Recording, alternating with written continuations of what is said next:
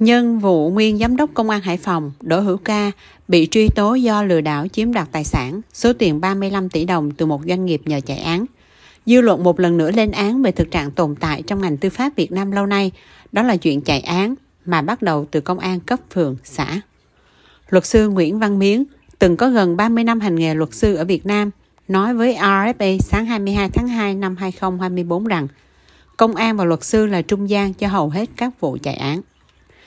À, hiện nay trong tất cả các lĩnh vực à, khi mà họ gặp khó khăn thì à, cái đầu tiên họ nghĩ đến là chạy bất kể là cái đó là là hành chính dân sự hay là hình sự bất cứ ai mà bị bắt trong cái thời hạn mà khoảng 12 tiếng hoặc là 24 tiếng ở ở cấp phường phường xã thôi. Yeah. Đầu tiên là họ đi tìm kiếm cái người nào đó có khả năng gọi là chạy án. Sơ đẳng nhất là công an phường.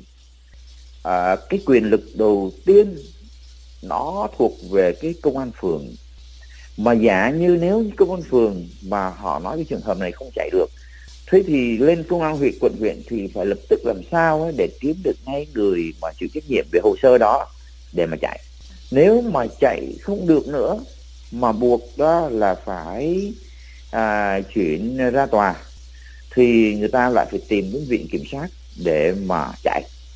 Mà nếu mà viện kiểm sát họ vẫn còn à, đu đưa họ chưa có ra một quyết định gì nữa thì họ lại chạy qua tòa. Khi mà họ không chạy được được nữa thì họ mới nhờ tới luật sư chạy án hiệu quả. Tức là về danh nghĩa thì họ là luật sư bào chữa nhưng mà thực chất thì họ là luật sư chạy án theo giải thích của luật sư Miến thì chuyện chạy án ở Việt Nam không phải là chuyện lạ mà chính đó là lỗ hổng trong ngành tư pháp ở Việt Nam. Mới hồi tháng 9 năm 2023, cơ quan cảnh sát điều tra công an thành phố Hồ Chí Minh đã khởi tố bị can, ra lệnh bắt bị can để tạm giam đối với ông Nguyễn Văn Trung về tội lừa đảo chiếm đoạt tài sản vì đã nhận 100.000 đô la để chạy án cho ông Đặng Việt Hà, Cục trưởng Cục Đăng kiểm Việt Nam. Lúc bấy giờ, ông Hà bị cáo buộc nhận tiền hàng tháng, hàng quý của các trung tâm đăng kiểm ở nhiều tỉnh thành. Từ 10 năm trước, tại một phiên họp Ủy ban Thường vụ Quốc hội diễn ra vào tháng 3 năm 2013, khi đại biểu Quốc hội Đỗ Văn Đương, nguyên Phó Viện trưởng Viện Khoa học Kiểm sát, hỏi chánh án Tòa án Nhân dân tối cao, lúc đó là ông Trương Hòa Bình rằng có hay không tiêu cực trong chạy án tham nhũng khi số vụ án đưa ra xét xử thì ít, nhưng số bị cáo được hưởng án treo, phạt tù nhẹ chiếm rất cao, có nơi đến 45%. Lúc bấy giờ, ông Trương Hòa Bình thừa nhận, thực tế có một số không ít cán bộ công chức tòa án bị truy cứu trách nhiệm hình sự vì tiêu cực nhận tiền của đương sự.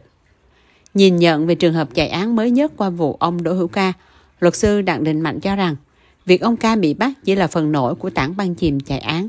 Ông nói với RFA. Việc hối lộ để mà chạy án thì nó luôn luôn là một cái hành vi nó vi phạm pháp luật. Cho nên mà các bên khi mà thực hiện cái việc đưa nhận tiền hối lộ thì họ phải thực hiện cái việc kín đáo đấy Nhưng mà tuy vậy chúng ta thấy rằng là gần đây vẫn có nhiều thẩm phán bị bắt quả tang lúc mà đang nhận hối lộ. Đó đã cho thấy một cái phần nổi của cái tảng băng chìm là nó phản ánh thực trạng của cái nền tư pháp Việt Nam trong giai đoạn hiện nay là nó đã tệ hại đến mức độ nào. Do đó tôi không hề ngạc nhiên gì đối với cái vụ án xét xử ông Đỗ Hữu Ca, nguyên là cựu giám đốc công an tỉnh Hải Phòng cả. Ông đã có cái hành vi nhận số tiền 35 tỷ đồng để chạy án cho các bị cáo trong một cái vụ án hình sự. Một bị đơn trong vụ kiện đất đai ở Sài Gòn yêu cầu ẩn danh kể với RFA câu chuyện liên quan đến chạy án của chính bản thân bà. Họ kiện sai, nhưng tòa xử chị thua ở phiên sơ thẩm cách đây 6 tháng, nên chị kháng cáo. Luật sư của chị nói phải chạy án với số tiền 50 triệu đồng cho phiên phúc thẩm, nhưng tỷ lệ thắng cũng chỉ 50%, nên chị đang phân vân. Chị không biết người ăn tiền bên tòa là ai, chỉ biết đưa tiền qua luật sư của mình mà thôi. Nếu mình không chạy thì thua chắc, mà chạy cũng năm ăn năm thua à. Chắc bên nguyên đơn cũng có chạy án. Người phụ nữ này có nêu tên vị luật sư của mình nhưng cũng yêu cầu RFA ẩn danh. Theo nội dung được quy định trong Nghị quyết 03-2020 về thu hồi tài sản tham nhũng của Hội đồng Thẩm phán Tòa án Nhân dân tối cao, có hiệu lực kể từ ngày 15 tháng 2 năm 2021. Nếu người phạm tội tham ô tài sản, nhận hối lộ trong quá trình tố tụng, chủ động nộp lại ít nhất 3 phần tư tài sản tham ô, nhận hối lộ, thì sẽ không bị áp dụng mức cao nhất của khung hình phạt mà người phạm tội bị truy tố, xét xử, kể cả mức án tử hình cũng sẽ được hạ xuống trung thân.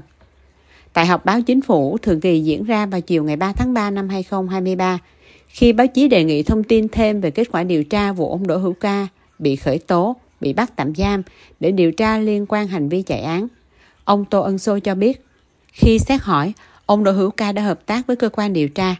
Ông Ca khai xác định đã nhận tiền của doanh nhân, nhưng không và chưa tác động đến cá nhân hoặc cơ quan chức năng nào để chạy án. Ông Ca đã nộp lại toàn bộ số tiền đã nhận từ doanh nhân là 35 tỷ đồng.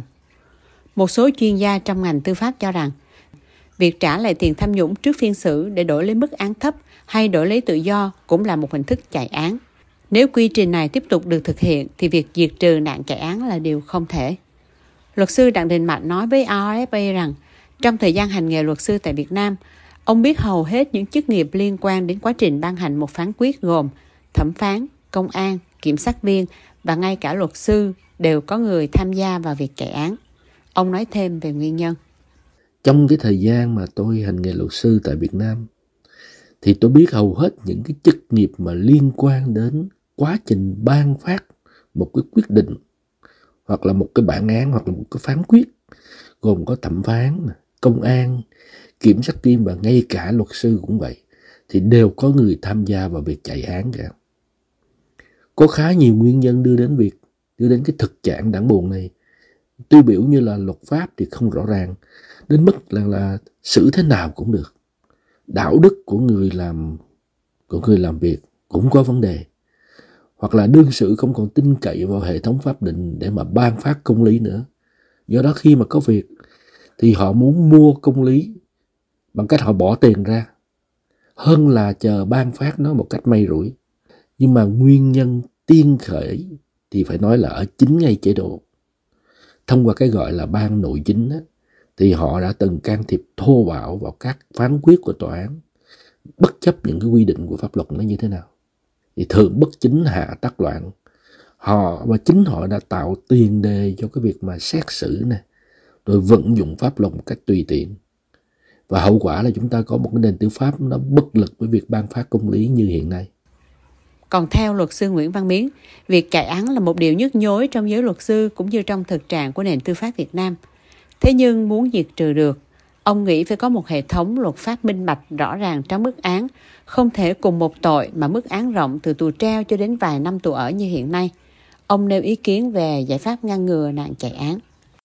Hai cái vấn đề, một là cái là hệ thống luật pháp, luật pháp phải minh bạch, à, đến mức độ nào thì xử bao nhiêu năm tù và tất nhiên là bên cạnh với đó cạnh với đó là phải một cái luật pháp nghiêm minh chứ không có thể để cho một cái cái một cái mớ luật pháp hỗn độn để người ta muốn vận dụng kiểu gì thì thì vận dụng.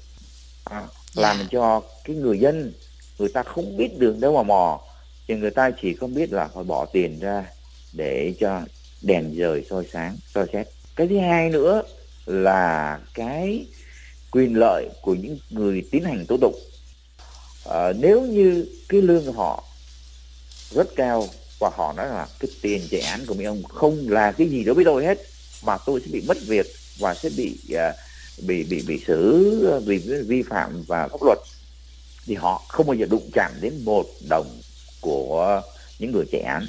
Yeah. Không bao giờ họ họ bán rẻ danh dự bằng những cái đồng tiền đó. Yeah.